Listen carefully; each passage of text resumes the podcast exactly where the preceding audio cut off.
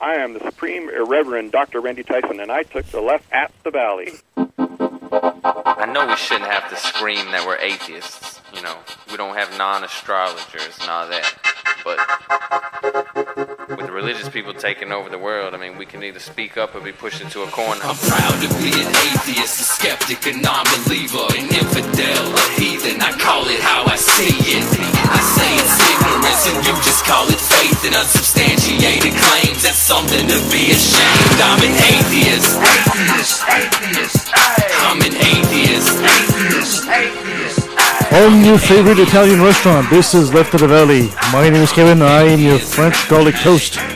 Joining me is the spaghetti meatball team that is good for the show. Tyler Nancy, how you guys doing? Is that better or worse than meat and potatoes? Well, the question is, is do we serve you guys with marinara sauce or with rosé? The more wine, the better. Let's get away from all these. Definitely. Glad to be here, everybody. Glad you're here still listening. Don't turn off. It gets better. Wait, way to set the bar real low here. Welcome back, guys. I hope you had a good week. Oh, it's been interesting. Interesting indeed. Yeah. Uh, anything you guys want to quickly chit chat about before we get into our usual? Just the interesting part mostly has been watching U.S. politics and being glad, Oh, you know, being geez. being glad I can watch it from afar in the side of the border, even though I'm half U.S. Yep. It's uh, you know, It's uh, it's getting really really interesting to see what's going on down there in the states. I mean, uh, allegations left, right, and center are going flying all over the place. Um, I mean, the big question to me is, and I don't think there's a, a good answer to this right now, is is Trump going to be tossed out by the GOP leaders, or is he going to blow up and quit because he doesn't want to reveal his taxes? And at this point, his lovely wife is under a little bit of suspicious um, behavior because of her um, uh, immigrant status, And now, of which course, is ironic. there's also a whole bunch of allegations, and the only allegations at this point surfacing that Trump was actually um, kind of paid by the Clintons to run against them to push. Oh, I think in. that's. I know I it's, think it's that- allegation. nah, it's allegation. nah. I mean, there's so many. I mean, you could put out at this point. You could put out any allegation, regardless of how extreme and bizarre, and somebody's going to believe it because that's the way this whole election campaign season has been going. Nothing is out of bounds. Okay, but if you didn't want to get elected and you just wanted to do everything you possibly could to not get elected, you would do what the hell Donald Trump is doing. Seriously. Oh, I've it's been like saying he's that for- trying yeah. to lose. Exactly. Yeah, exactly. Which tells you a lot about his judgment if he really wants to win. I, I wanted to talk about his choice for VP. What's that guy's name? Uh, um, um, Pence, Mike yes, Pence. That yes. guy is a fucking moron. There's a, a video kind of circulating, and I actually had a buddy who wrote a pretty good response to it. Uh, but anyways, just the whole his views on evolution and stuff. Mhm. He's like, we came from Neanderthals. I'm like, what? yeah, yeah, yeah. He, he, he's trying real hard to push uh, creationism in schools too. well, yeah, Yeah. it's like he never he'd never even studied the basics of it. There's actually this. Um, He doesn't need to study. He's got the Bible. I mean, come on. Wait, wait a minute. Jeez, there's actually this, this time. Oh, Tyler. there's, there's actually this debate with Richard Dawkins. He's debating some cardinal or whatever, and they basically asked the cardinal, you know, do you think that you know humans evolved from apes? And he's like, yeah, sure, uh, from Neanderthal. And Richard Dawkins is like, from Neanderthal? what? they are cousins.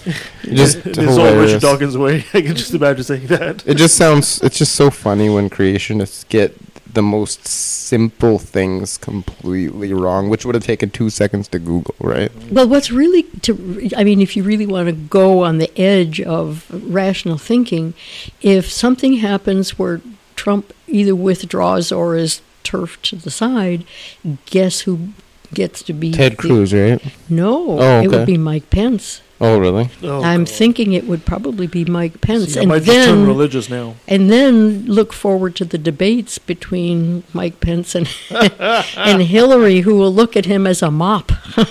to swish over the floors with. I don't know her views on science in general. To Uh, be she honest. seems to be oh, pro science. she's pro science. Okay, she doesn't have any weird beliefs. No, like no, like Jill, no. like that whole Jill Stein thing. No, I, I see people saying that she's not anti-vaccine, people saying that she is, and it's hard to kind of tell because Yeah. it's like she's saying, "I'm pro-vaccines. I'm just against the dangerous chemicals the big pharma might be putting in them." I'm like, what? Well, that's she- that's like pro-vaccine and anti-vax at the same time. Well, she's a physician. You'd think she'd be. Well, look at pretty Ben Carson. He's a fucking Oh, moron. that's true. Oh, I'm sorry. Retract that. Erase that. I'm sorry. I'm sorry. I And, spoke let's before not- I thought. and also, let's not get back into that debate we had last week. Oh, by the way, would, seriously, did I, did I manage to hold myself up, or was I? No, you got crushed. Oh, jeez, Mm-hmm. I. I tried. That's okay. I was on your side, though. I still support you, regardless of what you say. I'm no, always was, on your side. It was good, and it was good, and I'd like to get uh, maybe you can take the same kind of position when we do uh, global warming. Oh, totally. I, I you Um, know, I love playing devil's advocate. Yeah, vaccines would be a good one. Well, because the people who are actually like climate change deniers, they never raise really good points. No, so no. I, I, try, yeah, I try to raise really good points. Same I- same thing with like evolution and stuff. Like I said, we came from Neanderthals. I could pretend to be a creationist or pretend to be anti-vax or anti, you know, climate change, and do a much better job than those idiots. Yeah. So, I, uh, speaking of uh, being the uh, the, the uh, devil's advocate, there, uh, I was uh, don't know if you guys saw when I went on the uh, our friends the Legion of Reason with uh, Randy Tyson there. I did. I listened to it, and Yeah, I so it was a good show. I think we had some fun. Uh, It was. You were the slowly disappearing guest into the. okay, well, this is Into au- this the- is audio into that dark People night. don't re- might not realize. Okay, well, uh, for, for for people that are wondering what, the, what Nancy meant there is uh, uh, the uh, the the podcast is actually a video of a vlogcast. I guess is what you call it. It's, it's, it's video anyway, and well, course- shit, I didn't know that. Yeah, it's, it's, it's, I listened to the show. There's video. yeah, there's video, and it's play, it's playing on YouTube, and of course it's it's it's via Skype and uh, Google Hangout and all that stuff, and so so of course it, it's getting late here, and the camera's on me, my laptop, the camera's on me, and all that, and it's getting like eight, nine, ten o'clock, so this, the light is slowly disappearing, and so am I, you know, because I didn't want to get up from my seat and start turning the lights on inside the, the place there, so Pretty soon just- it was the shadow. it was just a shade in the back there, and, and I was tossing a couple of good back and forth to them you know, about you know some of their points. We talked about everything from Black Lives Matter to religion to politics. So it was it was a good show. And, It uh, was. it was. Abortion, death-assisted suicide. I caught that. yeah, so uh, we're gonna have to. We threw. I threw the invitation to Christine. We already had Randy on, but we'll, we'll make sure to bring both of them back on our show.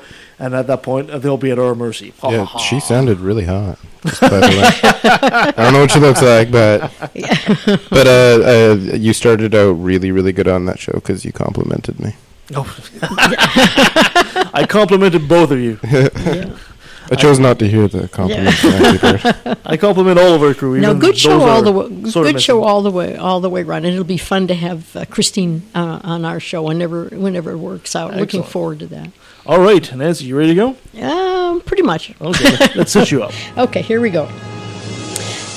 And it's this day in history, which is a roundup of those events and people that altered and illuminated the days between, I can't believe it, August the 1st to August the 7th. Can't believe it's August.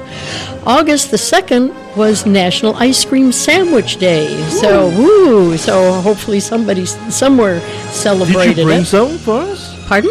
Ice cream sandwiches? Did you bring Ice some? cream. Well, no, but you're the host. I thought Oh, we but would. if I don't know these things, I can't bring them. Well, uh, why, why do you have to know something in order to fulfill all of our desires and wants and and refreshment needs? I mean, come on, I you're the host. I am nowhere near as brilliant as you think I am. Moving on from that remark, if all the ice cream sandwiches made last year were placed end to end, they would circle the earth three and a half times. That's a lot of ice cream. There you go for a little trivia in your life to make up for not bringing the sandwiches. In 1776, on mhm. August the 2nd, this is really trivia. The voting of the United States Declaration of Independence took place on July 2nd, right, in 1776. It was ratified on the 4th, but it actually wasn't signed until August the 2nd. Everybody That's what I heard. time. Yeah. That's what I heard. Yeah, exactly. So the whole July 4th thing is a scam.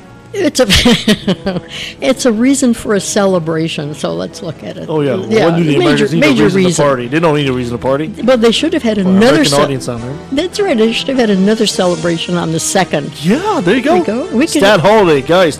Know this. You guys That's in the. U.S. Absolutely. In 1980, a very sad event in Great Britain. They, they only they don't even celebrate this because it was so sad.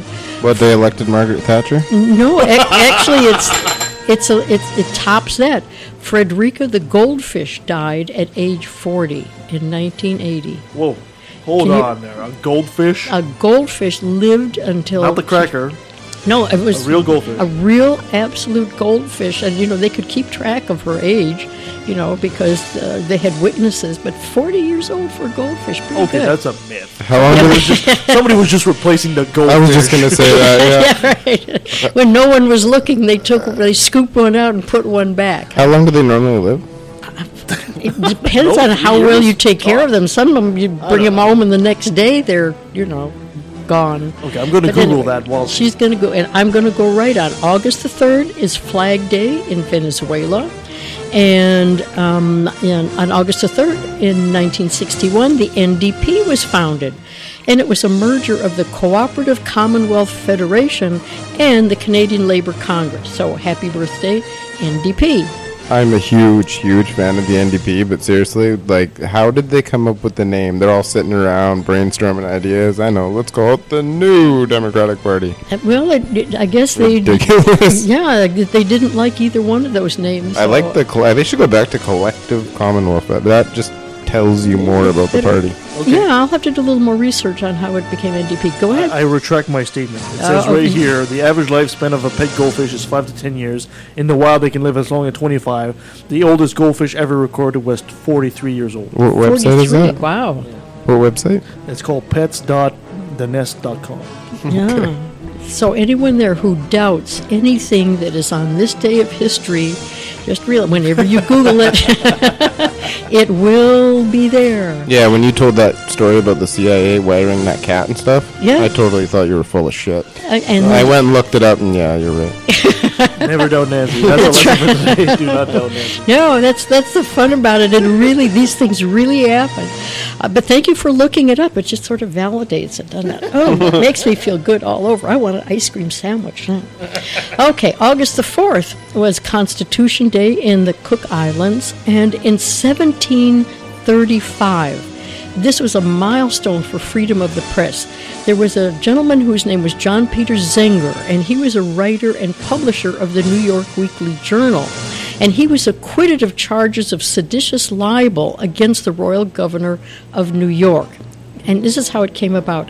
In 1733, Zenger began printing the New York Weekly Journal, which he, in which he voiced opinions that were critical of the, at that time, colonial governor William Cosby. On September the 17th, in 1734, on Cosby's orders, the sheriff arrested Zenger. But a grand jury refused to indict him, and the Attorney General, Richard Bradley, charged him with libel in 1735. But his lawyers successfully argued that truth is a defense against charges of libel. So that's a that's a, a statute. Yeah, it's a law that, that really goes pretty far back to the beginnings of of uh, the U.S. Um, the New York City jury, which only deliberated for 10 minutes, said the truth is not libelous. So that he's he's very famous in, in They also citing say the truth is out there. The truth is out there. That came that came later, much later. Um, in uh, going back to August the fourth, uh, Canada's 1982 Constitution guaranteed freedom of expression and freedom of the press, and the government may legally restrict free speech with the aim of ending discrimination, ensuring social harmony, or promoting gender equality, but the definition of hate speech, which is punishable by law, remains vague. So it's interesting the difference between between the two countries. In 1922, every telephone in North America was silent. For one minute at sunset, marking the time funeral services were taking place for Alexander Graham Bell. Oh, cool. Yeah, he was laid rest in a tomb blasted in the solid rock at the peak of um, Ben Bra Mountain and his estate in Nova Scotia, Canada. And I'm, I'm I probably murdered that Ben Bra Mountain name. You murdered him. I, I murdered the, no, jeez. just the name of Okay, the okay. mountain. Woo. Yeah, I'm old, but I'm not old enough to have murdered. okay. Never underestimate Nancy. Okay, in 1925, we got a pop quiz. How much do you think the ACLU paid Clarence Darrow for his defense of John Scopes in the monkey trial? The answer is always 42, isn't it? That, good guess, It's a good guess. Um, Hitchhiker's Guide to the Galaxy. I will say two hundred dollars. which is another good guess. But actually, Clarence Darrow um, said to the ACLU, "Pay me nothing. I can afford it, and I never got more for any money." So it was a yeah pro bono. Awesome. Yeah, it just I love Clarence Darrow. Anytime you read anything about him, he's just a really fascinating, very eloquent fascinating guy. Yeah. August the 6th is Hiroshima Peace Memorial sem- uh, Ceremony. And in 1969, um, uh, Madalyn Murray O'Hair, one of our favorite heroes, You need to do a spotlight on her. yeah, we do. Uh, filed a lawsuit with the National Aeronautics and Space Administration in regard to the Apollo 8 Genesis reading. Um, NASA had the astronauts read from the Bible on that mission, but the case was rejected by the U.S. Supreme Court for lack of jurisdiction. the moon was not in jurisdiction. her lack of sta- and her lack of standing in that suit because she had nothing nothing to gain or lose by filing it. Um, the effect of the suits were varied, although NASA asked Buzz Aldrin to refrain from quoting the Bible in the Apollo 11 mission, he was allowed to conduct the first communion service in space. So it, it's been sort of, yeah. it's, been, it's been sort of a, you know, vague line, you know, so I, until know. the moon is in somebody's jurisdiction, I guess no lawsuit will be successful Se- against seems to me nothing would stop a mission like that than eating a stale cracker. Yeah, there you go. August the 7th is National Lighthouse Day, National Beer Day, and National Public Speakers Day. National Beer Day, love it. Yeah, so somewhere there's a speech ready to be written about all three of those, wouldn't you? Or a book or a short story of some kind. Yeah. Um, in 1927, speaking of uh, uh, peace, uh, the Peace Bridge between U.S. and Canada was dedicated.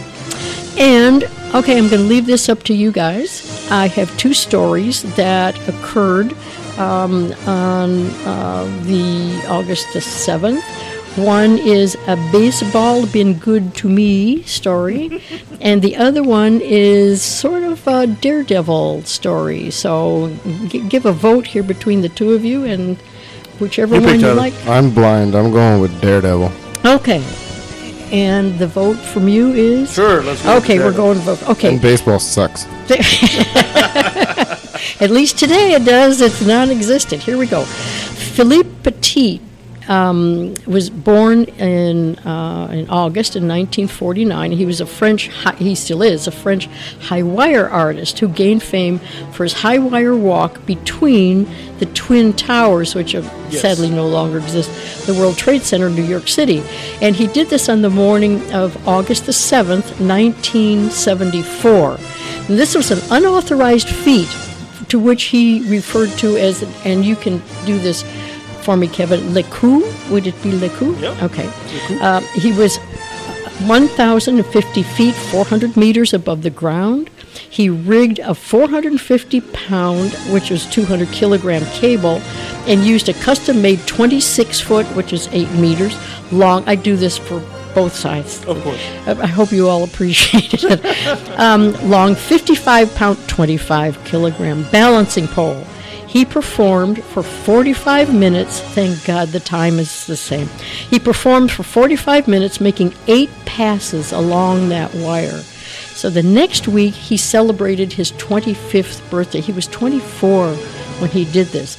All charges were dismissed because the police were down there and they were waiting, you know, to see what he was going to happen. He had emergency crews down. But anyway, they were dismissed in his, in exchange for his doing a performance in Central Park for children. And nice. it, Yeah, and in 2008, a movie was made called Man on a Wire. Yes. It was a documentary um, de- directed by James Marsh about the walk between the towers, and the uh, documentary won numerous awards. And Petit was also the subject of a children's book and an animated adaptation of it, which was released in 2005. And it was called, oh, um, the uh, another movie was called The Walk and it was released uh, last year in September 2015, and it starred Joseph Gordon-Levitt as Petit, Petit and directed by Robert Zemeckis. Did you see? Uh, did you, were I nodding. Did movie. you ever see? I didn't see that movie, but I, I I remember seeing the previews for it.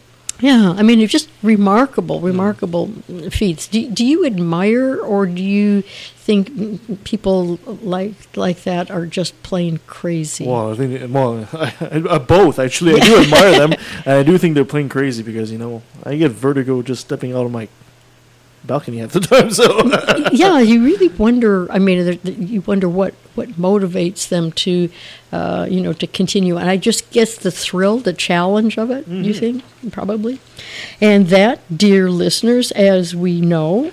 Um, brings ab- about a close to another passing parade of interesting, mundane, unusual, and occasionally bizarre events. This one sure was, and people that make up this day in history. Thank you, dear Nancy, and we'll be right back right after this.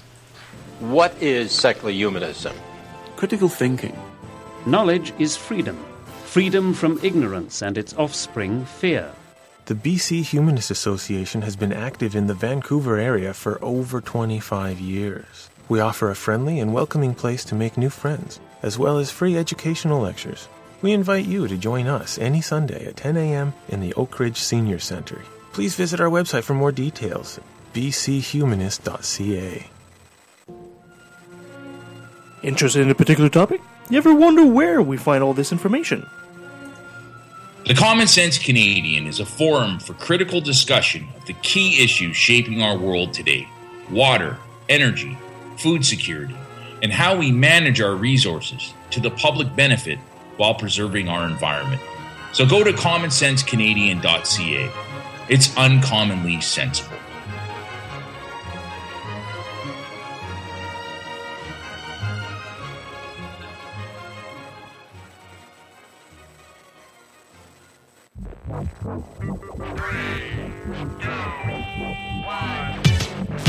Hi, I'm the Supreme Irreverend Dr. Randy Tyson from the Legion of Reason Diversion.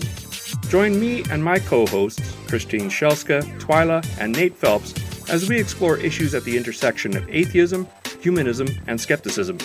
Topics range from alternative medicine to the interference of religion in public policy. We often have special guests to help us understand the topic du jour. Previous guests include biologist Jerry Coyne, ex Muslim author Ali Rizvi, philosopher Peter Boghossian, and the late physicist Victor Stenger. You can watch us on the Legion of Reason YouTube channel or subscribe to the audio version through your favorite podcatcher such as iTunes or Stitcher. And don't forget to like the Legion of Reason Facebook page.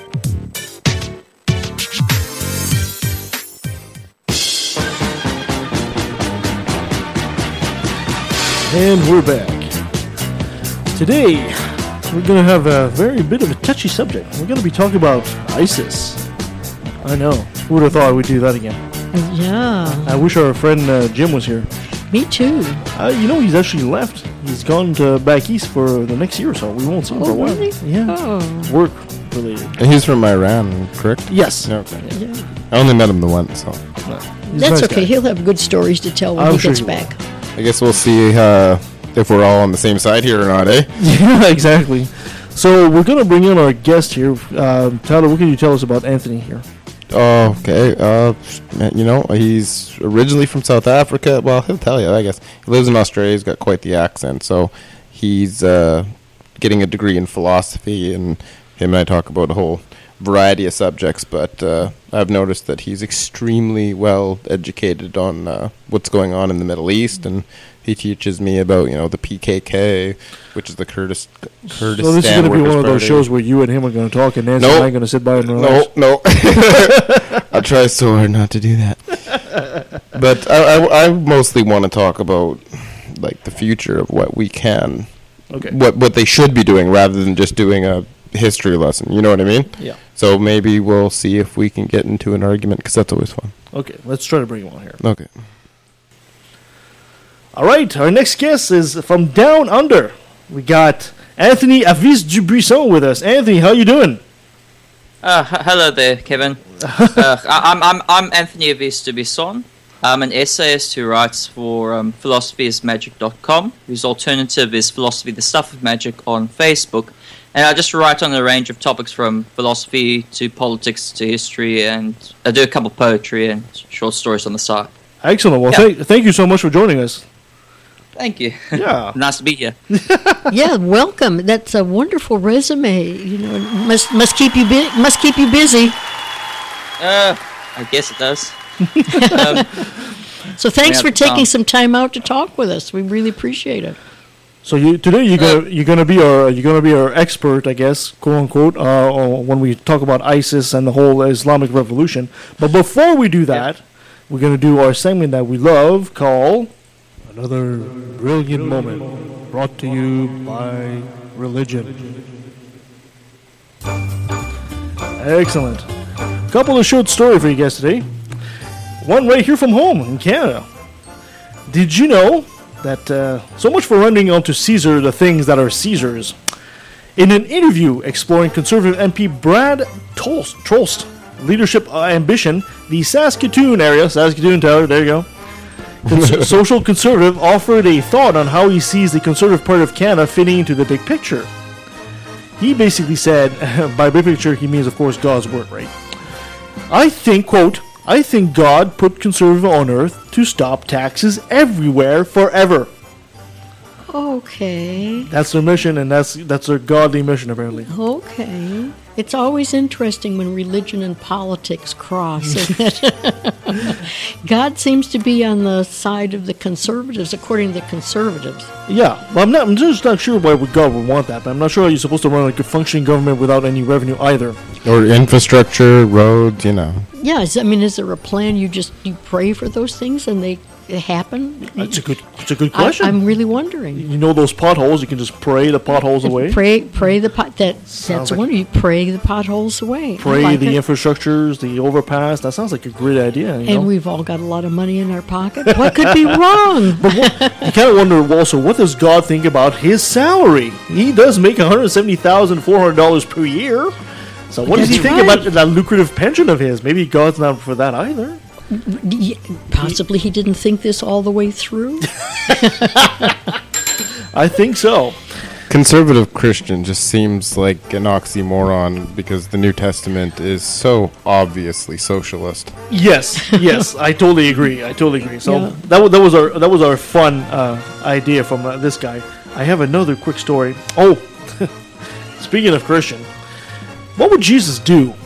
Apparently, in Florida, a hungry and homeless man was jailed after church officials insisted the man be charged for stealing a few cookies valued at two dollars and twenty five cents. God is love. I guess he uh, never read Exodus twenty three eleven, where God basically instructs people to leave a part of their fields, their crops, Mhm. for poor people to feed off of. Well, I think it's the church's fault because I, I read a little bit about this, and he he came into the church. The door was open. There were people there, mm-hmm. and he saw the cookies. I think they were either in a jar, and he helped himself. Now, if they hadn't left the door open and hadn't put those cookies in plain sight, he never uh, wasn't that an invitation to come in and get the cookies. Yes, and you know and, what? And then they they called the cops. By the story, we can tell that first of all that man was desperate because church cookies are the worst.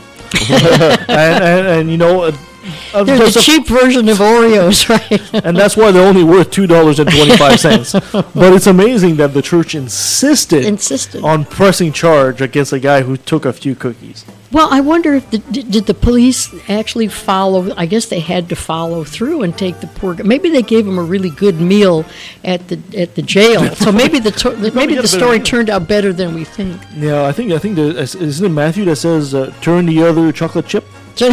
no, no, sorry, I'm, I'm, i See, I kind of hope Jesus does come back and kicks all their asses. Like, see, Yeah, see, I had this debate in my Facebook group, uh, discussion group for intellectuals, and one of the people made a funny comment, and they said, "Well, he was homeless and starving before, and now he's in jail, free room and board." I was Oh, like, "Th- "That's that's pretty sad when you're better off in prison," you know? Yeah, Yeah. exactly, exactly. What do you think, Anthony? Uh, He's dumbfounded. He says, "Oh my God, what did what did I just jump in here?" Anthony, you're an anti-theist, are you not? Yeah, I'm an anti-theist. Uh, I, I oppose mainly religious ideologies that seek to thrust themselves upon society, either through the political process or through force. And um, also, the I guess I, I oppose these groups that try to also indoctrinate kids and spread misinformation, especially in regards to science and regards to politics, and wish to, I guess, fuse religion and politics together, which I don't like at all. But a- as you guys were saying, hmm. Well, and you're from Australia, which is considered to be quite left-wing according to you know well, these conservative actually, standards. The, no, the funny thing, the, the funny thing about Australian politics is that everything seems to be upside down. down under, upside down. That's why. Um, I mean, I was born in South Africa and I sort of like immigrated to Australia. And um, Australian politics here, we have the Liberal Party, but it's not the Liberal Party, it's a Conservative Party. We have our leader, Malcolm Turnbull, who is the Li- Liberal Party Prime Minister here. Unfortunately, he's Conservative, so the government is actually centre right wing here. Oh, okay. Now, it's of course, exactly you got like the like um, the Labour. The Labour Party here is, of course, you would consider socialist or left leaning, and um, the Liberal and National Party, which almost form a coalition all the time during elections, are the right wingers, and they're usually the the religious people, the the national people, the like you, you, you get like um, a split of them, which is Australia First Party, which is like a new a new kind of um, how you would say xenophobic uh, organization within Queensland that's headed by um, I can't remember her name, but but yeah, not not to go off too much on a tangent. That's okay. That's I'm okay. I'm ridiculously ignorant of Australian politics, so oh Well, goodness me, I had to like I had to fr- I had to like uh, fill my mind up in the last couple of months. So do, do not worry, I- I I'm thi- sort of freshed up. Yeah. I think they're pretty similar to Canadian politics. Like you said about that, uh, the Liberal Party being conservative, right here in BC, Uh, in the province of BC, not, not on the federal level, but on the provincial level, we have the exact same thing. The Liberal government is actually in power right now, but they're actually a conservative conservative group, right? So, oh yeah, pe- you Yeah. you would consider the NDP to be like a socialist group, and I'm probably a little further left than they are. yeah. I once took this political compass test, or whatever it was. Yeah, whenever and the, they have an election. the results actually said if you were any further left, you'd be in Stalin's backyard. I was like, Stalin, why not Lenin? Give me a break. But yeah, Anth- Anthony has written some really good things. Like, uh, what's the Facebook? Is it the Philosophy of Magic? Yeah, it's um, philosophy, um, the stuff of magic. I- I've had it for quite some time. It's probably about, I guess, it's going on to its third or fourth year anniversary, I guess. But um, uh, uh, sorry. Can Uh, you say? Can you? Are you going to be able to send us a link so we can actually post it on the notes for the show? Oh, oh, oh. oh Well, you don't have to do it that now, right but I mean, uh, but um, uh, yeah, it's uh, I've had it for since 2013, and uh, I sort of I started off on philo- philosophical writing, like mostly to do with explaining base concepts to people, like um, essentially what epistemology was, and you know those uh, I guess base philosophy things. And I sort of I developed slowly into I guess the political aspect as well, but not to get too mu- much off I guess or focus. Uh, I, I yeah I, I have written th- written things on like uh, Marxism. Yeah, that's what I was just gonna say. I've read, a- I've read pretty much Yeah. all of it. I think I've known you since you started the page. It's Yeah, pre- you're, they're you're pretty- the first one of the first people to promote me. Yes, I was. So wow, excellent. Of course you. So, Anthony, let's talk today about the Middle East and the whole ISIS Yeah. thing. Give us the pearls of wisdom here. I mean, what do these people want? I mean, is, is it is it Uh. really social, political? Is it religious? What do you think? What are your thoughts on all this? Oh, it's as I said. If if anyone who actually, I guess, who's looked into the Middle East and all the affairs that's going on there, will tell you that it's a cluster. It's a cluster. You know, it's a mess. Clusterfuck? It's a mess of yeah, yeah, yeah clusterfuck. it's like a mess of interconnected, um, counterproductive alliances. But to try, I guess, cut through the the jungle, if you will, um, you have um, ISIS, which is just one of the most recent groups out of the Islamist ideology. Now, I- Islamism is essentially the the political imposition of a version of Islam upon society. So it can either be done through the political means or through force. Now, often you see the jihadists, the mostly these ISIS militants, who at the moment are fighting in Syria and Iraq for territory against um, local militia forces over there, trying to gain control of this region because they are devout to their ideology, and what their ideology is, it's religious and polit- sorry, religious political in nature. It follows a very strict reading of the Quran, a very, I guess you could say, literal reading of the Quran. Uh, we would call like um, Salafist and Wahhabist, which are sort of sects, sects of um, Sunni Sunniism, which is um, just you, you have in Islam Sunni and Shia.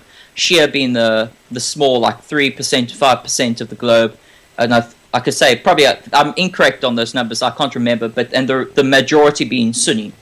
And out of Sunniism you've got, of course, Wahhabism and Salafism. And you have, out of those groups, you have ISIS. Now, ISIS, I guess you could say, is a, a recent incarnation. And we're talking about 2014. But its leaders are actually quite old. And I won't, I won't actually get too into detail because it's a very long thing to explain. But um, in essence, for someone who's quite new to the thing, if someone had to go right in and say, okay, what the fuck is happening? Essentially, you have these ISIS militants who are waging an ideological war where they want a well, they want to achieve, you could say, a global Islamic state or caliphate. Which is like And- Sharia law, right? Yeah, it's it's not just that; it's more of, I guess, The an word, it's entire- dominion. It's dominion Sorry? over the world, right? No, it's it's it's entire control of the region, entire control of lands from the kuffar. So now it's it's it's, taken strictly from Muhammad's, I guess, example, where Muhammad was in a warlord who invaded Mecca, Medina, and um, enslaved the populations over there. But it's it's it's taking a strict version of Islam where you have to enslave the kuffar, you know, put taxes on the Christians and what have you. And then what they're trying to do is build a state that is close to the time of Muhammad. They are trying to bring back, if you will, technology, bring back civilization back to its basics, base, ba- back to its lack of human rights, lack of liberties. And they want to do this because they are very devout in their ideology. I mean, there's a there's a sta- there's a there's a famous thing you could hear on the I don't know what's it's called nashaz or nasheed. These are like um songs for um ISIS militants, and they say they say we love death more than the infidel loves life. If you can just imagine that, you have an idea you have an idea of what these ISIS militants want. They want a state of Islam upon society. They want the elimination of the kuffar or the non-believer. They want the elimination of any opposition to them, and they are very strict and brutal in this. I mean, I think a couple of months ago, a boy was um, had his head chopped off for listening to pop music. Yes, seeing that. It's, yeah, it's it's it's um that's just one of the many examples. And since I sort of follow this closely, because I've I've got Twitter and I, I love Twitter, but you know you get the nice side of Twitter and then you get the bad side of Twitter. and uh, I, I like Twitter. I, I sort of I follow a bunch of analysts who are much more experts on this than me. So this is why I say to people, um, sort of I guess um, think for themselves. Like always always look up or always go and check whatever whatever a person says or whatever I say and so forth.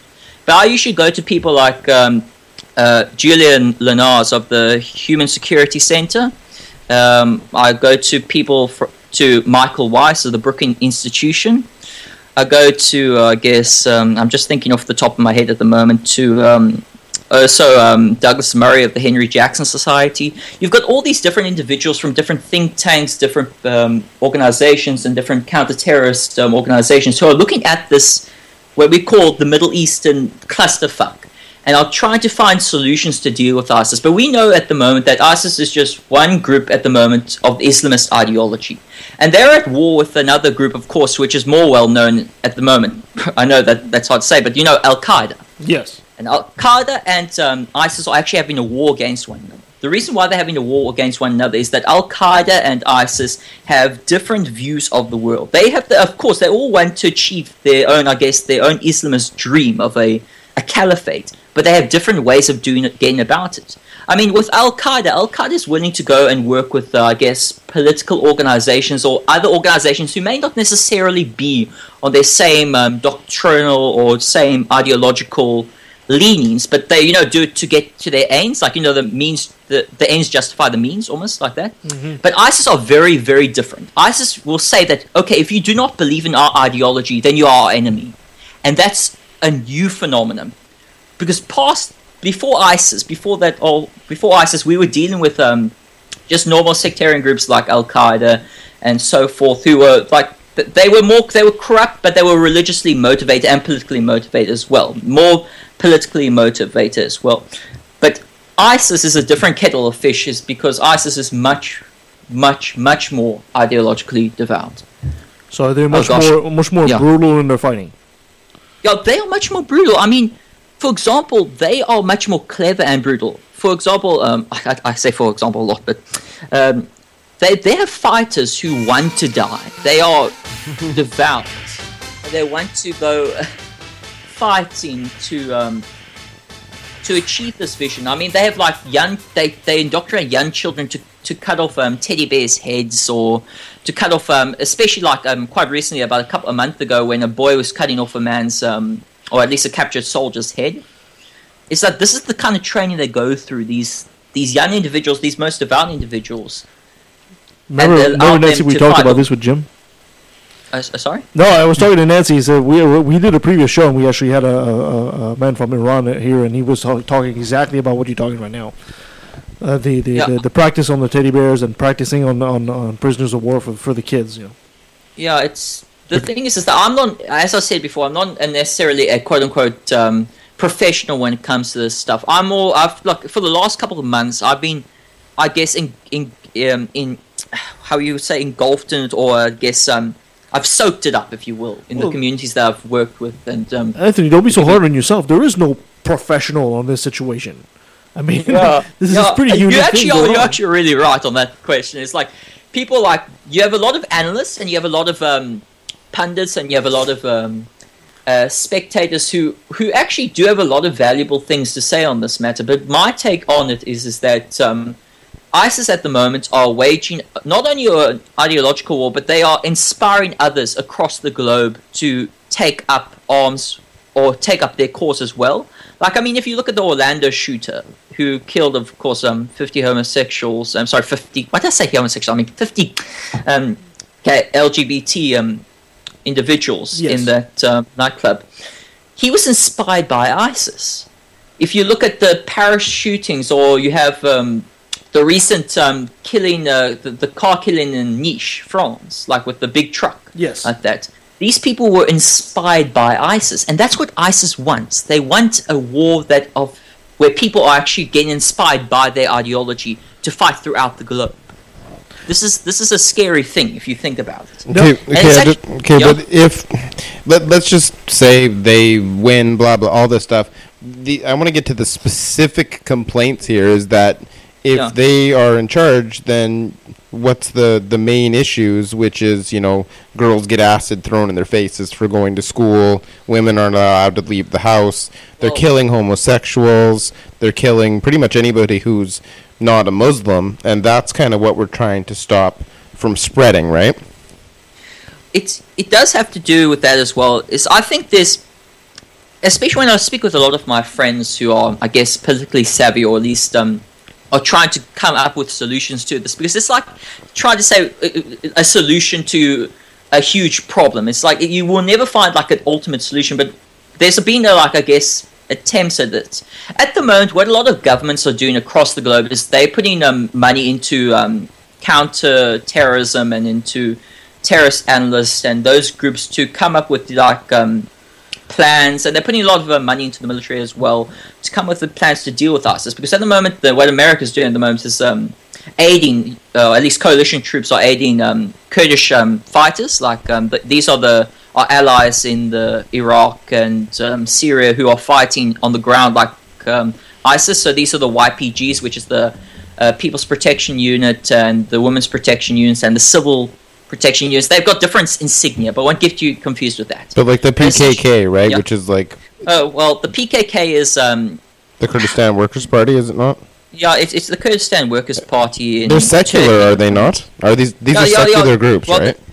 Oh, okay. I, I, I, I, I don't want to like. get- It's it's this, it's like I don't want to get like you know people getting confused or like we're going off on different. Yeah, things, no, I just I want to address why there's such why there's such an issue, like because it's not just that they're means, it's not just that they're being brutal, you know, the means to an end.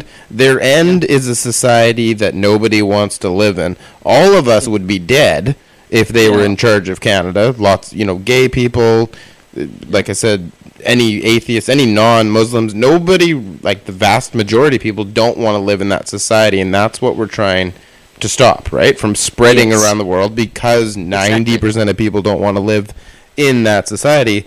But what the hell are you going to do about it? And when I get into these debates with people, people on the right and people on the left both get pissed off at me yeah, because I say I used to be this, you know, bleeding heart liberal that said let's just, you know, leave them alone and they'll collapse on their own. But then I realized I'm a humanist and it's kind of like seeing a little girl getting raped in a back alley and you say, "Oh, well, that's not my problem."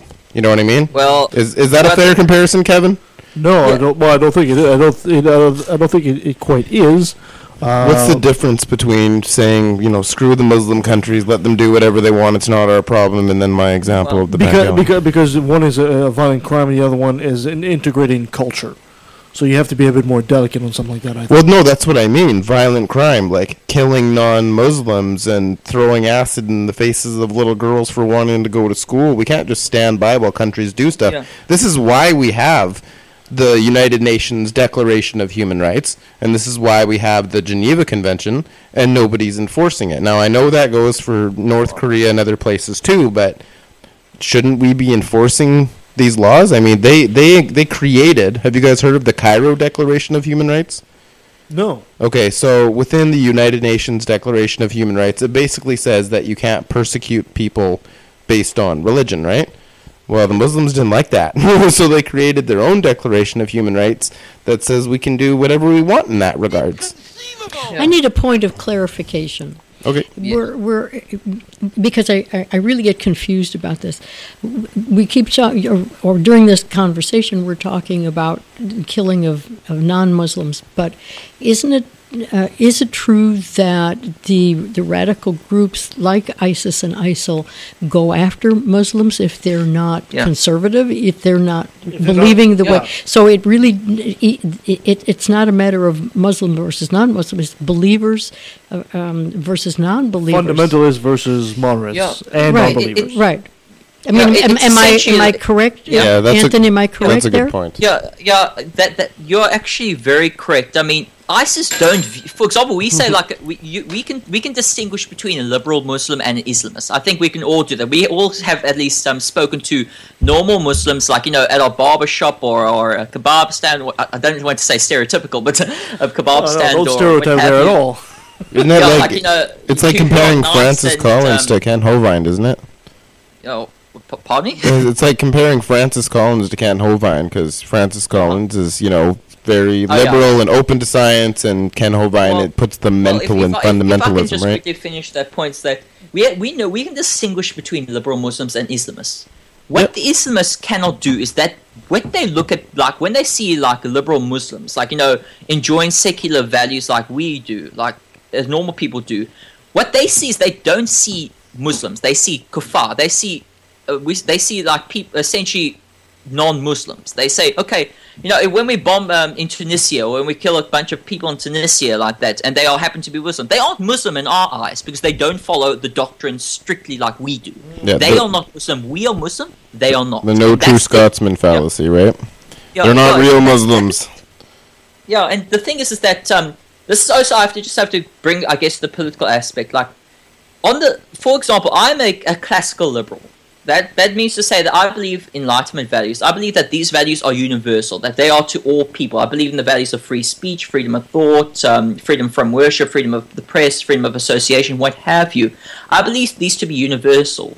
However, a lot of classical liberals will sort of are very pacifist. They'll say, okay, we, we shouldn't go to, I guess, um, we should be very interventionist or we shouldn't be very internationalist. I'm I'm different. I have a little bit of a hawkish foreign policy when it comes to that, but that's another matter. I'll go. I agree with later. you hundred percent. Yeah, I'm, I mean, I mean, very hawkish when it comes to foreign policy. I mean, I, I've like, I have a friend. I won't mention his name because I don't know if you'll, you know, how these things work. But um, we we talk about foreign policy all the time, and um, I I always debate with him because he's more authoritarian than I am. Because I, since I'm a classical liberal, I I oppose authoritarianism. I'm an anti-totalitarian. So just to quickly explain what totalitarianism is, not to get people too confused, is that totalitarianism is essentially um, when uh, the ideology that professes the totality of control. When someone wants the desire of total control over others, it's very different to authoritarianism, where authoritarianism is, of course, set, you know, centralized power in the hands of the few, but it will. It's very absent of um, the socio and economic dimensions, so it will not involve the, I guess, the social or the economic realms necessarily totalitarian regimes involve you know the economic and social dimensions. So like this is the difference between i guess uh, putin's russia and assad's syria. Assad's syria has the press that is is um, completely uh, tuned to assad has um, secret police has killing of baby children what have you and is entirely a tyrannical state that is i guess at all levels monitoring or at least at all levels trying to oppress its people. Putin's Russia is different. Putin has, of course, has state media, has uh, RT, which is Russian Today, which is the state media of Russia. Is is not. It's a very different scenario. Those two concepts. But now to get back to my to my point. Now, um, when when I said about um, uh, being in, being an interventionist, what I meant is that I support uh, uh, those individuals who I guess will we, we need to I guess not be spectators to injustice. I think that's the main thing. I don't like, for example, when a rape's happening in front of me, I'm not going to sit back and do nothing and say, okay, you know. I, I, I best not interfere with the little girl getting raped by that man over there. You Because I'm it's their that kind of culture, yeah. Yeah, I, I'm sort of I, I want to help that people and help the the person there. But when I debate with my person who's authoritarian, my authoritarian friend once, I guess, um, to let the government have complete and utter, I guess, control of change. The difference, I think, between classical liberals and what he would be called a neoconservative is that um, a classical liberal wants cultural change, so like you know, a bottom-up solution while a neocon wants um, a top-down solution. So the government doing completely managing change, and this goes back to the point on how do we fix these um, the problem with with ISIS and Islamism and that.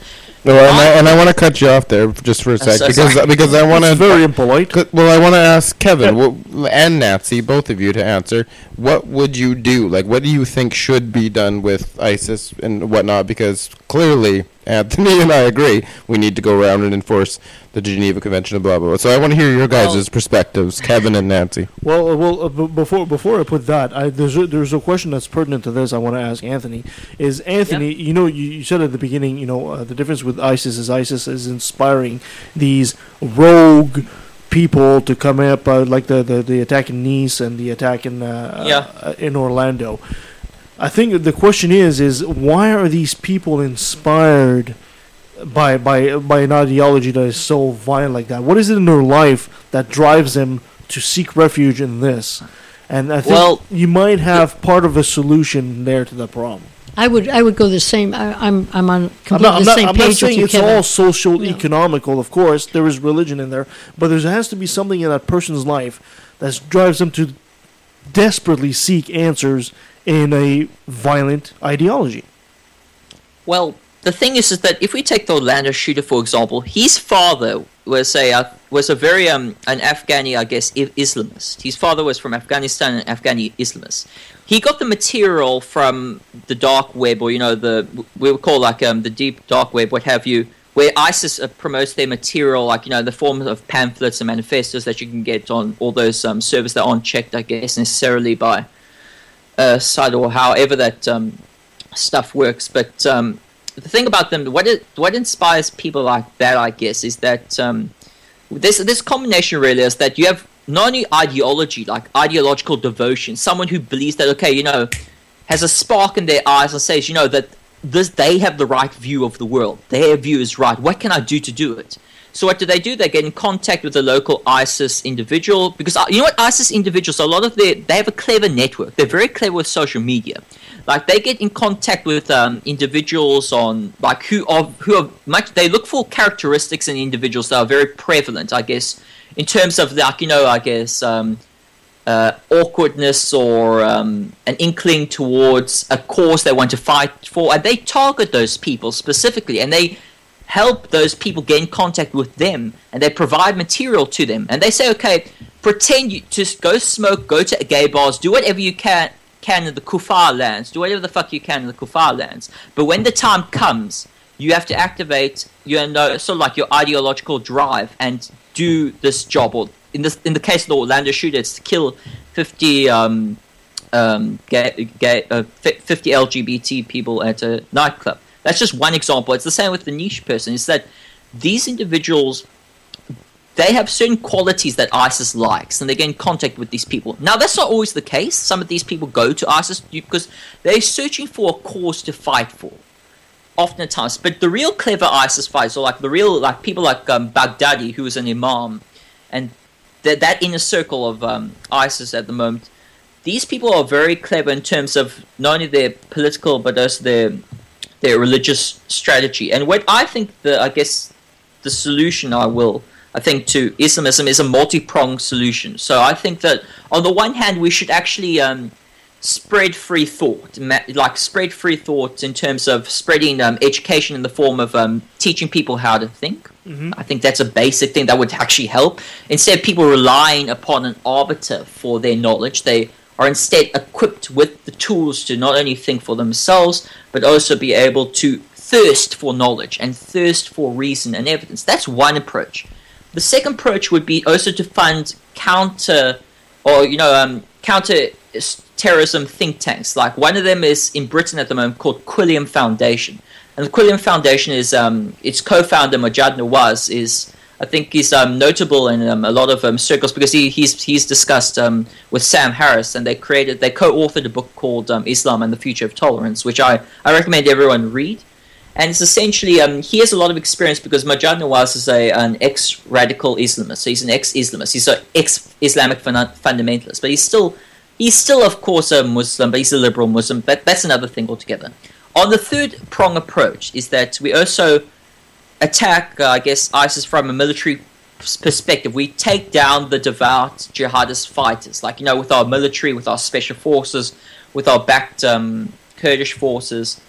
And I think on the fourth level is, of course, stop the the the I guess the misinformation surrounding this topic because you have a lot of pol- politicians like um, Barack Obama and um, the then until now um, uh, David Cameron, who's who was the now former prime minister, who of Britain who who didn't want to name the threat of Islamism. Now I call it the threat of Islamism because um, uh, Islamism is of course an ideology, but it's also it also has to do since it's an ideology, it also has to go onto the language level. So how politicians speak about it. So you have Hillary Clinton, who always, um, I guess, says that you know this has nothing to do like these attacks in Orlando or in Niche or like that. They have nothing to do with Islam or something like that. That's entirely wrong it does have something to do with Islam. I think we'd all agree, eh, Gavin? Oh yeah, well, yeah. certainly, I certainly agree with that.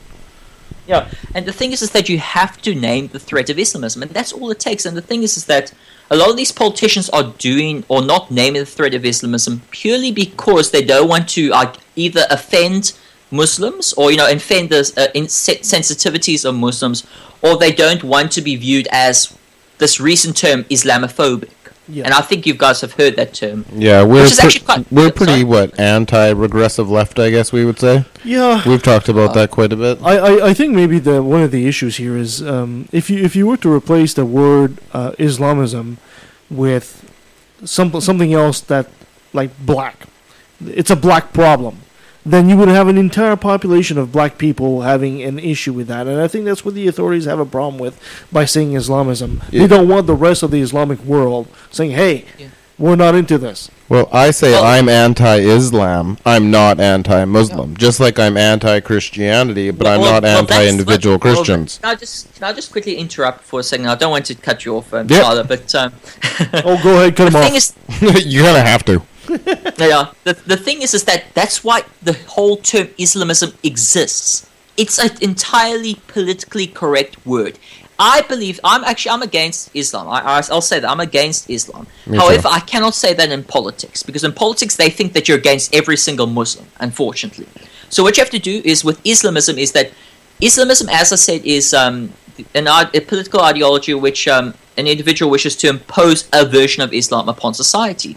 So when you say someone is an Islamist, they are a person who wants to impose their religious ideology either through the political system, like you have political Islamists, like um, uh, I guess the Muslim Brotherhood or um, or what have you, who who have tried to impose uh, Islam upon society through that means, or the jihadists. But um, the Islamists are essentially the Islamic fundamentalists. But they, I can't call them Islamic fundamentalists because a lot of people have a problem with that language. So I have to use Islamists. And then I say there's the liberal Muslims. So there's the liberal Muslims, the Islamists, the conservative Muslims, which are actually kind of like are sympathetic to the Islamists, and then you have, of course, um, The the, non-Muslims. Yeah. Now, would, would this be easier to say instead of using the word uh, Islamist, if they use the word, uh, like for for example, on the on the on the flip side, you get the Christians, but then you have the Christian Dominionist. So if they use the word Islamic Dominionist, maybe they would have a better success than just saying Islamist. Well, that's the problem is that ul- ultimately this is all a language game if you think about it. Because in Yeah, it's politics, just unfortunately, semantics. So. Yeah, uh, sorry, semantics. Um, the thing is, is that in politics, it always has to do with a language game. I mean, if you look back in the 90s, George Bush, or like George Bush Sr., said Islamic fundamentalists. He called the Mujahideens, or, you know, like Al Qaeda Islamic fundamentalists. He never used the word Islamists or what have you. This is a recent term. Why? Because unfortunately, our sensitivities have become, I guess, heightened in terms of the political sphere, especially in the West, and which is very, it's very disappointing because if you look 20 years ago, like even 30 years ago, these kind of, um, I guess, language sensibilities with this identity politics or this um, kind of touch and feely when it comes to how you say things to certain people, it wasn't as it is today. Now today, politicians have to go through a minefield of how, what words they must say. Okay, what words they can use to not offend people, and that's the problem. Is people's sensitivities are people are a little bit pussified. Not to I don't like the word pussified, but not pussified. You, you should look at the history of like the terms for mentally challenged people. Like they were called morons, and that was totally fine. Yeah. And they were called idiots, and it keeps It's changing. political correctness. Yeah, and then you're you're specially challenged, and then they didn't like that, and mentally disabled, they didn't like that, and all these they just keep ch- ta changing it and changing it and changing it. They don't do shit about it, but they keep changing it. Yeah, so they just but- they just call it Kevin today. Th- now but now when we talk about what to do with this whole islam thing like hillary clinton's kind of beefing up you know the military and stuff because she's going to win mm-hmm. and go Yeah. over there and, and fight and that's and that's all good and fine we're talking kill kill kill but i think the key is you can't go in and kill all the bad guys and then just leave you got to rebuild Yeah. the economy and schools and just like anthony said you have to have education. We need to set up good schools. I mean if you just leave all these people poor as shit after you killed all the bad guys they're just going to come back. I mean, I mean, we Right? just have to, we have to, we just have to take, yeah, yes, we just have to take uh, the Iraq War, or at the end of the Iraq War, and like when we pulled out, when Obama pulled out troops in like 2011, we at the moment we had tried for a long time to keep Iraq up. We we had gone into, we got, we had got rid of Saddam Hussein, which was a success, but unfortunately we didn't do, we weren't there for the long term. We didn't actually maintain as much as an effort as we would like to the state of Iraq. What happened when we left? A f- uh, I don't want to use the word vacuum because it was not that the case. The, the ideology already existed, but I'm turning, talking about the groups. The sectarianism started to um, come up to the surface again, where you have these militia groups that come out of one another, and then you have the, I guess, not the creation of ISIS. I mean, ISIS already kind of existed; its leaders were already there, but the name of ISIS or the Islamic State came into being in 2014 because of the sectarianism. Okay, but I want to I want to know what Yeah. I want Kevin to answer my question about what he think. What would you do if you were president of the United States, Kevin? in regards to this problem? Same with you, Nancy. I want to hear from Well, both of you. that's- That's a that's a very big question to answer in a very briefly like this. Uh, but but you know uh, the, the idea of going in guns blazing and killing, there's there's just one problem with that. And Jim Jim used to say the same thing. He says, you know, these people need to be eliminated. The problem is is these people are also fathers and mothers to kids and brothers and uncles. And when you the family will seek out revenge eventually. So no matter how many of them you kill, right, there's always going to be a couple that are going to show up and say, you know, look at look at the West as being this nasty imperialistic force that destroyed their family. So I'm not so sure that going in there guns blazing is such an effective solution. Well, you could say that about anything. You could say, well, we shouldn't go and kill the Nazis because their family members members will just fight back and they'll get even stronger, right? Well, it, you know, it, to to try and, and clarify what we would do as, as president is, is tough because the president at this point doesn't know exactly, Nobody has a handle on exactly what to do. You talk about part of it, President Trump? Yeah, President Trump. I, it, part of it is it. They just say kill the bad guys. Yeah. Okay, good solution. Well, I think part of it is that you have the ideologues. You have people like Assad um, um, bin Laden, who came from a wealthy family, and yet he he uh, honed his his beliefs, you know, to be able to gain more power and also to to to put forward his his beliefs. So you have this whole group of of leaders or thinkers or religious leaders who are fueling this because they either want the power or they absolutely believe that the return to the basic tenets of Islam is the only solution, you know, for the entire world, regardless of what their religion is.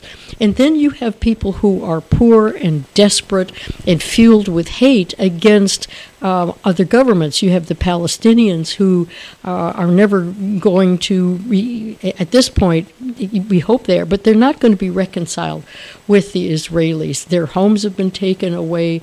They, um, the leaders of, of um, uh, their leaders have I think, deliberately kept them poor and deliberately kept them in a state of turmoil so that they're amenable to uh, to violence and to um, uh, to to the will of of the leadership. So you've got the guys at the top. You've got the, the desperate who be, who really believe that death is better than the life that they lead, and they are vulner- vulnerable enough to say, "Sure, I'll be a suicide bomber because what have I got to lose?" At this point, if I'm a suicide bomber, I can bring glory to my family and and have a better Yeah, life. yeah. So you've got Well- that, and then you've got g- countries who are not as sensitive to um, the the nuances of Islamist or Muslim or conservative, but they use the words in order to promote the jingoism and the, as you were saying, Australia first to uh, to promote Yeah. America first. So you have that whole military industrial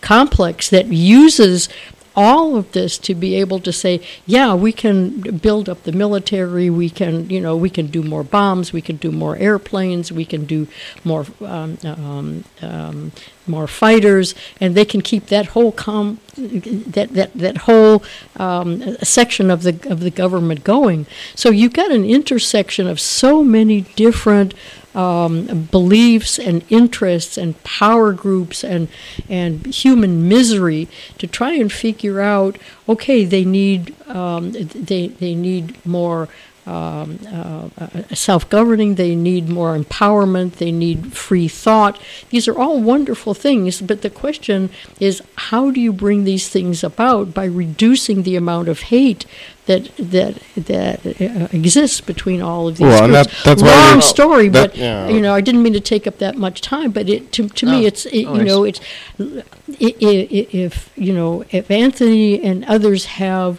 ways of influencing the politicos on how to go about this, you know, I hope they exert all of the Well, influence there's, they have. There's no there's no one bullet solution to this. No, obviously, there right? Well, isn't. m- most people I know don't know anything about the Kurds, and, and I think Anthony and I are both Yeah. saying that we need to replace these crazy fucks with these more secular, sane Kurds, right? Exactly. Is that correct, Anthony? Yeah. Okay, so I'll say that. Yeah, I'll say that is that that's exactly what we have to do.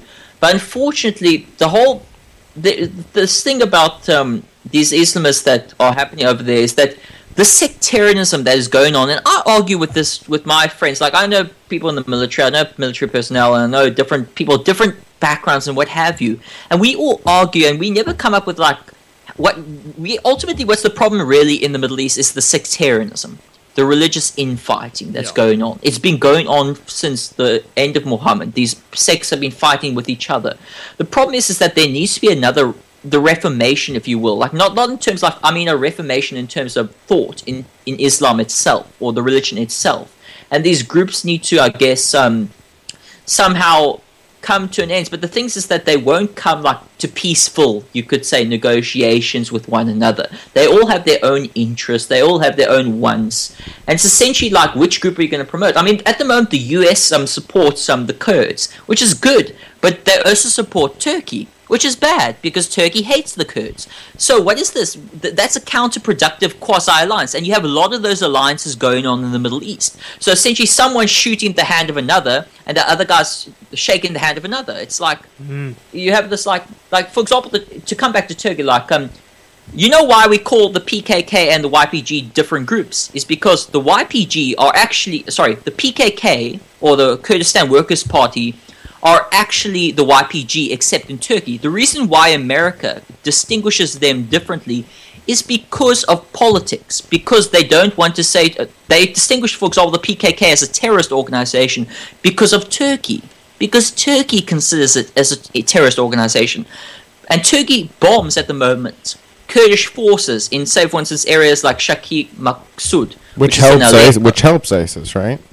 That it, it helps ISIS as well. And the things like we have forces like US at the moment has coalition forces, okay, backing up these groups and say, okay, push the fight to them, and then they have to sort of say to Turkey and say, you know, guys, we don't want to offend you, we don't want to, you know, break our trust, so we're gonna like, we're gonna not, we're gonna turn a blind eye to you f- bombing the shit out of our allies, Yeah. and we're just gonna continue this fake alliance that we have, which I hope they break, because it seems that you know with the whole um failed coup on Turkey and that what's happened recently is that I hope that Erdogan becomes. I, I, oh God, this is bad to say, but uh, I really hope that the alliance between Turkey and the US fails So because that will help us.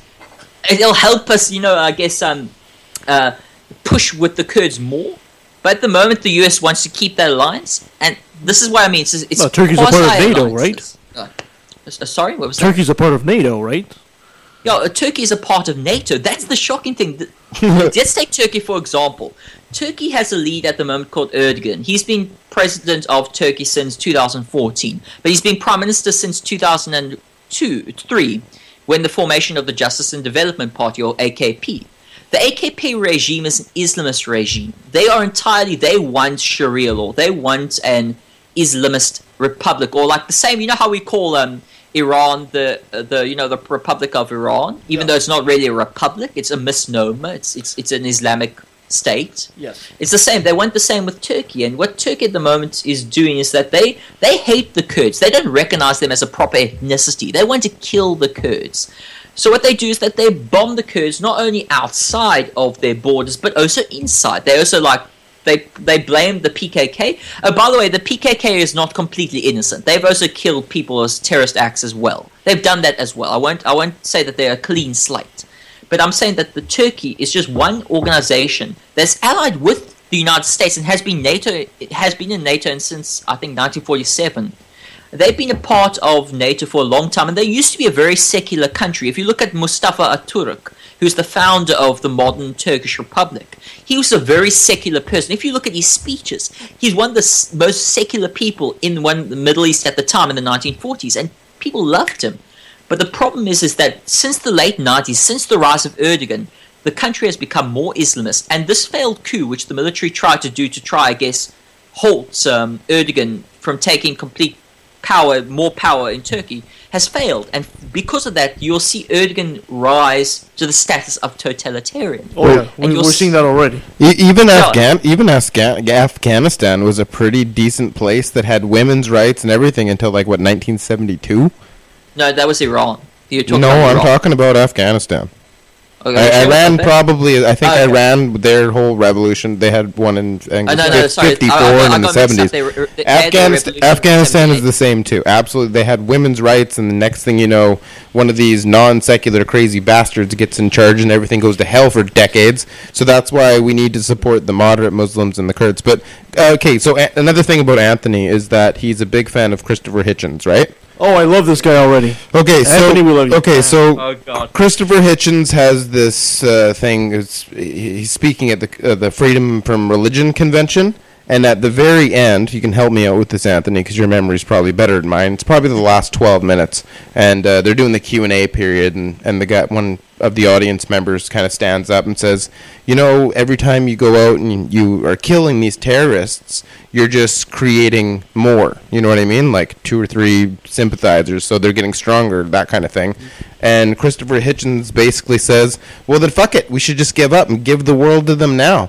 It's like that um, Yeah. with that Greek sto- Greek tragedy, whatever story, where he throws the bad guy down. Every time he hits the ground, he gets stronger. And he points out a story uh, where uh, Osama bin Laden they invaded this country and they started slaughtering all the children and all this stuff. And uh, the U.S. didn't let them do it, so they blew up uh, a building of the United States. Be- that's your choice. You know, are you just gonna? s- s- They get pissed at you because you won't let them kill children. so eh, well, that, that, that that's the annoying part I find when people say things like what you said, Kevin. No offense, I still love you, but when when you wait, wait. You got annoyed at something I said? when you kill you kill a terrorist, you create more. Well, then you know what? Fuck it. Let's just give. If fighting the if they win if we don't fight them, and they win if we do fight them, then we should just give up. Do you remember that speech, Anthony? I, I remember, I can vaguely remember because I've got two different speeches in my mind at the moment. but I, I, think essentially there's a really, there's, I think there's only really two ultimate political positions. And I'll say that that's between the internationalist and the nationalist. A nationalist will only look out for his own country's interests. Like, why should we go over there? It's not in our own country's interest. Like, we're fine over here. Let's not do anything. Let's just like let the other countries solve their own problems. We have our own problems first, and that's that's noble. That's that's called an isolationist position as well. America was an isolationist country for a long time. World So, War course, World War Two. World War One. Yeah, Wor- World, War Two. World War Two. Even until forty one, then they're like, oh fuck, and then they Now, got This involved. is that. Now let me just finish my point. Yep. The internationalist shut up, position is more. Uh, sorry, the internationalist position is more of a, I guess, a, a fusion for that, like that that that that urge that you feel like when you feel someone's being beat up, like next door, and you hear them each and every single day, like they're getting beaten up, their wives getting beaten up by um, a abusive husband, and you're there sitting each and every day, and you hear her screams each and every single night, and you you you say to yourself, I, I should do something, but I, I can't. Like you, that's an internationalist feels in their blood. They feel a pulse. They say, you know, I have a fucking humanity. I want Yeah. to fucking help people. There are people dying across the world. Sure, I may not help everyone, but at least I fucking try. Yeah, but okay, hold on, hold on a sec, hold on a sec, because that analogy is very apropos. Because in real life, and this is a situation that actually almost happened to me, uh, where you see a woman being beaten by a man, what they will tell you, what any uh, person worth their salt in security will tell you, is you don't jump the guy. Right? You have to approach a woman and say, "Lady, do you need assistance?" Because if you jump the guy like a red-blooded, you know, uh, a bit of a hothead, she jumps in with him. Yeah, yeah. That, that that's. I was going to get to that. Is that, of course, yes, of course. There's going to be, of course, a diplomacy or I guess a negotiations of sort that is going to be before I guess that fire. But there are times, like for example, when it comes to Saddam Hussein, we were watching him for a long time. We had first initiated help. We actually had helped Saddam Hussein in the early times in like the late 70s, early 80s in the Iran-Iraq war. We had helped them for a bit. I don't We- know we- who we thought is, but because we've the, sta- the United States when you're because you're saying You said the there- West. There's no Amer- well, Canada wasn't helping, so No, no, I mean, sorry. no, fuck, sorry, sorry. I always, you know, I've always got this mentality of we. I'm like, fuck, it's not, it's not coalition forces, Anthony. This is the United States you're talking about. Okay, the United States sort of aided um, Saddam during the, I think, the Iran and Iraq war, Yeah. and for a long time, Saddam Hussein was left to kill and butcher, and we did. We for a long time we tried our best and we did like we we felt we saw the evil in the early '90s, and even during the '90s, during the Clinton administration, Clinton tried to put, um, uh, especially with the UN, tried to t- put heavy like um, regulations against Saddam Hussein, but didn't do anything. Of course, when September 11th happened and the 9/11 happened and all that kind of stuff, I get it was that moment where I guess it was actually too. We came in a little bit too late, but sorry, no, we, we didn't come in. I mean, fucking the US came in a little bit too late, but we at least came in nonetheless, and we stopped the dictator from continuing killing. And you know what? The, to, a lot of people in the U.S., a lot of uh, you have a lot of Chomskyites and a lot of um, anti-American exceptionalist people, what have you, who would complain and say, you know, uh, the Iraq War was complete failure. We, we we heard a lot of civilians' lives. You know, it was for blood for oil. This kind of nonsense and that kind of stuff. Um, you will also have a lot of them, a lot of people in Kurdistan, especially in Iraqi Kurdistan, who actually love President George W. Bush. Why? Because he at least he helped free the Kurds from the oppression of Saddam, who had they had faced for almost three decades. It's Well- like groups like that and other groups as well, where you know, of course, on our side, we we may like view these people as oh they're stupid or you know that it was a failure here and there, but to other people across the globe, we're heroes. We you know that we did actually something to stop the tyranny or stop the fatality. It may have been so small, it may have been insignificant in the long term, but you did something to stop the tyranny, and we did do something. I guess. Well, I'm, But, go- okay, I'm, going to play devil's advocate for half a second here, uh, and say, uh, wait a minute, uh, maybe Saddam Hussein was a bad guy. Don't get me wrong, he is a bad guy and all that. But the fact that as a dictator, he kept everybody else in check, right? Oh, he kept all the, wow, f- the um, factioning from happening. Did he not? Well, that's the argument. I've I've heard that post. I mean, gosh, it, I mean, I, don't, I, I, I there's a there was a clip that um Christopher Hitchens did on a narration of um I guess um the day the the t- the actual the day or at least the time when Saddam Hussein during 1979 with, with the successful coup he ousted um he, he allowed his Ba'athist party to party to rise and he's sort of ousting all the dissenters out of the room and um Kanan Makiya wrote also a book called A Republic of Fear, which he describes, I guess, um, Saddam's Iraq actually as a terrorist state. And the thing is, is that we could say he kept in check these people. We could say, okay, let's leave the dictator because he's keeping in check all the bubbly forces of um, Iraq and like that. Uh, uh, sure, sure, you can do that. We can allow, I guess, um, the dictator to murder, kill, the t- what have you for as long as time because he's keeping in check all the bad guys, so we don't have to worry about him. Like you know, he's he's killing his own people. He's he's butchering. He's um, shooting. He's blowing up. Um, No, I don't. Th- I don't. Th- I don't think anybody's going there. But I think at that point they were making the lesser of two evil choice, right? Either you know you let him there and hopefully you know he mellows out and try to replace him behind the that, scene. that, that, I, I know may- I may be a little bit naive in me saying this, but I don't like the lesser of two evil. I don't like that scenario, but I understand where you're coming from. So you're not gonna vote And for I Hillary, understand huh? the si- situation is is is that um, ultimately, like for example, Saddam's uh, Saddam's Iraq was um, also religious as well. It has a religious in nature. Like he had the Fatah campaign, which is the faith campaign during like 2000s, where he had like bolstered his religious um, zealotry in his military and in his cabinet, especially because you know he had like um, a lot of forces to deal with. And the thing is, is that you could say yes, okay, if we had kept Saddam uh, Hussein in um, check, then ISIS would never arise. arise. Okay, that, that could be an argument as well. But the thing is, is that we can't foresee the future. Like we don't know every single action that we do may lead to this. But the very fact is that we can't sit back and do nothing and just say, okay, if we don't do anything, you know, it's, it's not our problem. Like it's, key. for example, a lot of Assad um, apologists. I don't I don't like to call them apologists, but there's another. This is a, a derogatory slur to them. But Assad apologists will say, okay, you know, why don't we keep Assad in power? He's helping um, fight ISIS. Well, Assad at the moment is butchering kids. He's like he's in the same position as as Saddam Hussein. So the people are using the same argument for, except this time for Assad.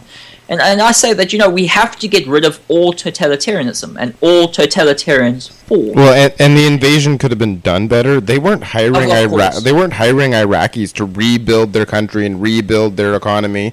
They just No. kind of went and destroyed everything and made a shitload of money. But it sounds to me like what you're saying is you got this family next door. The dad's beating the fuck out of the kids and the wife, and he's molesting Yeah. the kids. But we can't do anything about it because if we do, he's paying the bills. They're going to be homeless, and his brothers might show up and be twice as bad. Is that not Oh, Fair well, to say? no, no, no. That's kinda what don't- this sounds that's like. what I, I don't want Kevin? to be this case where No, we no, no, can't no. do. I want to hear what Kevin. I want to hear Kevin. So, sorry, are you addressing me or Kevin? No, Kevin. Kevin. No, no, no. What, what, Oh, what, so- what, I was saying, uh, what I was saying is, you know, in in the uh, in, in the analogy of the the, the woman that the, that's being abused by her boyfriend, husband, whatever. Uh, if if you jump in right away, uh, a lot of times, and any security specialist or martial arts uh, uh, trainee will tell you that the women will turn on you. Yeah, and and you know They what? have to have to. It, it And- has to come from the inside. It has to come from Okay. her asking for help. And, and a lot of kids will defend their dad who beats the fuck out of them and molest them. Yeah. You still throw his ass in jail and give those kids some help. That is exactly what we do. I Is it know. not? I, I, I agree with that, but the difference is. But he's paying the bills and no, his, no, right? I, I didn't say anything about paying the bills. The No, that's that's what we're talking about with uh, Saddam Hussein keeping the place in check, and that, No. that's my analogy. the, the difference is, is you. I uh, to th- in this uh, occasion, I went to the woman and said, "Do you require the help?" Before jumping on him, the United States jumped on Saddam Hussein before consulting maybe the people. No, no, no. He hmm. was firing chemical weapons at his own people, slaughtering innocent children. Yeah. We knew that for decades before we went in. Decades, like we're talking Yeah. early '80s when this happened.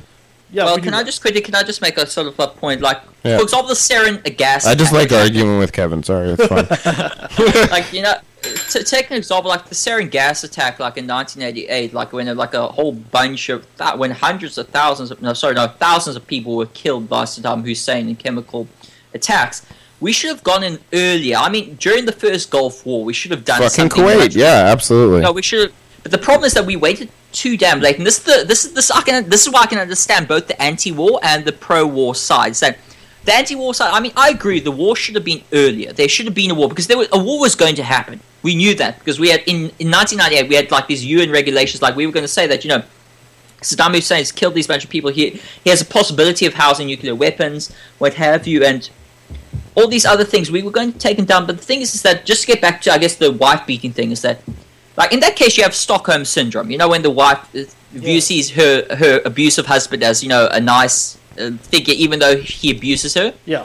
It's, it's the same with a lot of people. Like for example, you get you get still people who say that you know a life under Saddam Hussein was not that bad. You know, it was it was not that bad. You know, the dictator was not that bad. I mean, I talk to Egyptians right now who say, you know, Mubarak, Hosni, Mub- uh, Hosni Mubarak, who ran his state like a police state, said, you know, his government was not so bad. You know, compared to Sisi's government, who's the current military leader, like it's not that bad.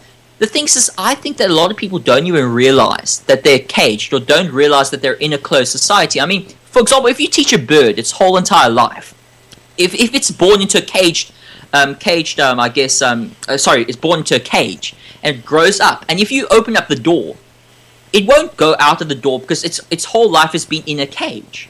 Do you see what I'm trying to get Yeah, at? yeah, I Is know what you mean. I know what you mean. yeah. It's the mentality, I guess, that sometimes you have to. Some people don't know that they're in trouble, even though they are. It's the mentality, I guess, of that. Um, um, almost that you know, this is the this is the like a lot of people in closed societies think of their closed societies as better than open societies, even though they don't have basic human rights, basic um, liberties, what have you. They think of their society as better than the open society. Well, and we have the United Nations, you know, human rights. We have the Geneva Convention. All these different things. We're not enforcing them. That's my bitch. That is my complaint. If somebody here was molesting and harming children and killing children, there would be no question. It wouldn't be let's go ask his wife and other remaining children what they think we should do about it. They could complain all they wanted, and we'd send them to counseling, and we'd throw his ass in jail. We just need to do the exact same thing with people like Saddam Hussein, who are you know gassing children, and we can't just be like we can't just be like, oh well, it's a matter of their their culture. There's this really funny story that I heard Richard Dawkins tell that I guess he had read, where the um, the British had en- encountered some culture in India, somewhere in the Middle East, and they were burning women as like a like a religious practice kind of thing. Have you guys heard of this? I think it was the Thuggies. Yeah. Well, maybe that's what it was, but they said, "Well, it's it's our culture to burn these women," and and the British said, "Yeah, well, it's our cultural practice to kill people who burn women, so fuck you." Well, the other part of this, it would be nice, you know, to think that the the U.S. and the West intervened because of humanitarianism, but uh, you know whoever was beating up beating up the wife and kids, but actually, you know, most of the motive was the oil, Well, which, but- which, okay, in, but which in the case of That's a whole can of worms. That's a whole can of we're not gonna worms, you know. right now. Okay, but they didn't get the oil. China got the oil. But I'm saying, that, you know, a lot of times. the So I don't know if that's the case. I'm 'cause saying a they lot of times people. that up. yeah, but but uh, what I'm saying is a lot of times countries do not step in because of the humanitarianism. It's because they've got another agenda. Ca- ca- Can, can I just quickly um, just address that point? Um, you you are you are um, sorry. So what, what what's your name again? Nancy. Nancy. And uh, so- uh, uh, sorry, uh, like uh, it's Nancy, Kevin, and, uh, and Tyler. Okay, I got them. My, my I call now. Kevin Nancy sometimes too, but for different reasons. Okay, So. um, the thing about that, that, the thing about that, Nancy, is that I agree with you that yes, countries never go into country, to other countries purely for like pure, pure altruism. Like there's, there's no such thing as a pure, pure altruism. There is, of course, a partly of an agenda, but I say that. Yes, we went, for example, when the United States, the United States partly went into Iraq also for oil. But the thing is, is that they didn't get a lot of oil from it. It was not the main focus. Because if they wanted to get fucking oil, major oil, they would have gone fucking to other I don't know, Saudi Arabia or another country with bigger oil productions, what have you. If it was purely, purely, purely for the oil, which is always, I hear the argument, blood for oil. Like, that's Yeah, me like, too.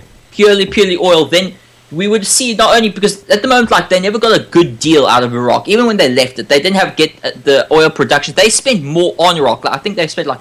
Yeah, they can't- I don't lost know the money. They didn't number. make money. China got They all the fucking lot. oil. No, I, I agree. I think I think maybe my point. in- Now, in hindsight, maybe I should have made the point that generally countries go in when there's more self-interest than humanitarianism that's involved. It could have just been Bush Jr.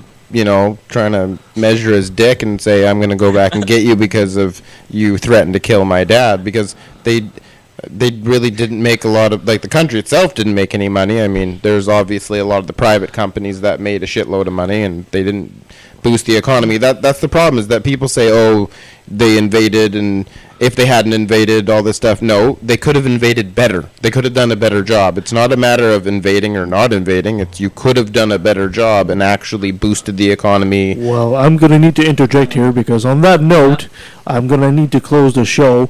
Anthony, thank you so much for joining us. Uh, I'm going to give you an opportunity here. The mic is all yours, my friend. If people want to know more about you, your books, you've written all that, where can they find you? Okay, so I unfortunately have not read, I've not written any books yet. Oh, but I do have a um, a site called philosophyismagic.com. So if you like type that into Google, it should come up. And if you're on Facebook, please find me at philosophy, the stuff of magic. That should come up at the moment. So what, what however you search. And I, I am on Twitter. My Twitter handle is uh, Stoic Viper. If you re- if you really that want to follow me, or if you want to just call me up on um, Facebook, just Anthony Avice Du Buisson. And if you want to, I guess, email me, it's just Anthony Avice Du Buisson at gmail.com. It's like yeah, because name everybody can at spell that last name, eh? Uh, uh, Can't so pronounce it. Like, like, I'll, I'll pronounce my name slowly and I'll spell it out. So, first name is Anthony. My last name is Avice Du Buisson. So it's A V I C E space D U space B U I S S O N. Excellent. The There- French, the guy with the French name and the Australian accent. Anthony, Yes. before I let you go, I, I got a quick favor to ask you. Can I get you to say, Hi, I'm Anthony Avice Du Buisson, and I took a left at the valley? Okay. Hi, my name is Anthony Avice Du Buisson and I took a left at the valley. Thank you so much, Anthony. You got friends in Canada. I hope you, you we can have you back on the show. Oh yeah, we'll talk about free will. It's been a pleasure, Oh, Anthony. God. I've I've, en- I've enjoyed this show um, more than I have a lot a lot of other shows. And Hey, that's saying that's well, saying that's a lot. saying, but no, that's- I really do. I think we, we got into a, a, a subject that needed a lot of clarification, and I think you were just exactly the guy to be able to put it in terms that most people will be able to to understand and and and use you know to, to form opinions later. Thank you. I Oh, appreciate I'd it. also like to add that Thank I, Nancy. I used I used to believe in free will until I met Anthony and we got into a debate Uh-uh. and he just fucking slaughtered me. It was embarrassing. Oh well, we should link that somewhere. Thank you so much, nice Anthony. Talking to you, Ke- uh, sorry, it was nice talking to you, Kevin. It was nice talking to you, Nancy, and it was nice talking to you, Tyler. I'll talk to you Excellent. again, man. Until next time, Anthony. And that was Anthony. Thank you so much, Anthony. Great guy. Love him. We'll have to bring him back for sure. And that takes us towards the end of our show. It was a big show. We had a lot of time there. How much was it? Like uh over an hour and a half? So, pretty cool. All right. Coming up next week. Not exactly sure what we're going to do next week. I don't quite have the schedule with me, but we got plenty of good shows coming down the road. We have a show on uh, the Great Flood. That will be interesting. We should be doing a show on climate change. We're supposed to have a show on prisons. We just got to get a hold of Martina wherever she's hiding. We're supposed to bring uh, Russell Glasser and Eli Bosnick. We're also working on that.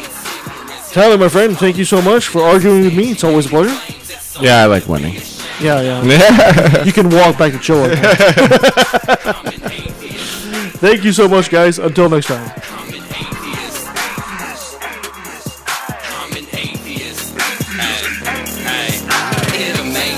How perfectly intelligent people can reach the conclusion that all non-believers are evil. What a fucked up statement. Do you realize what you're saying? But according to your book, this is how your God made me. Skeptical of anything that contradicts history, denies evolution, hates science, promotes mystery. I'd rather seek the truth than to bask in my own ignorance. Rather be alone than surrounded by damn idiots. As long as there's a breath in my body, you can bet your last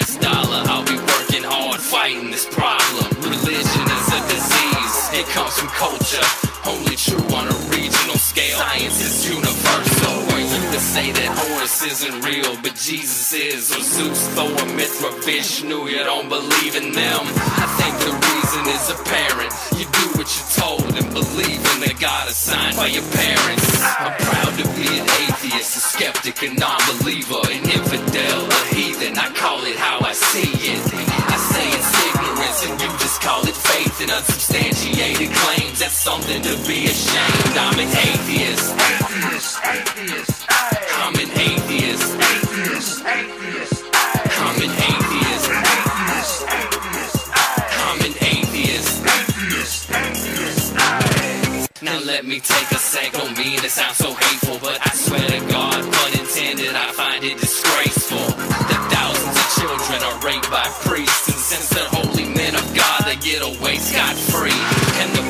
does his very best to keep it on the hush. Don't wanna affect business, he loves money too much. We know that they love the kids, but how the fuck can we protect them while they planning to molest them? We teaching them to respect them. Respect them. Fuck that. The system is broke down, working backwards, and the only action or tactic I plan to practice now is to attack them. The parties of God's hands are bloodstained, millions of murders by believers, and they're all in God's. And let me take a sec, don't mean to sound so hateful, but I swear to God, pun intended, I find it disgraceful that many atheists are told to be quiet. You're not alone, speak your mind, time to let it be known. I'm proud to be an atheist, a skeptic, a non-believer, an infidel, a heathen. I call it how I see it. I say it's ignorance, and you just call it faith and unsubstantiated claims. That's something to be ashamed. I'm an atheist. Atheist, atheist common atheist.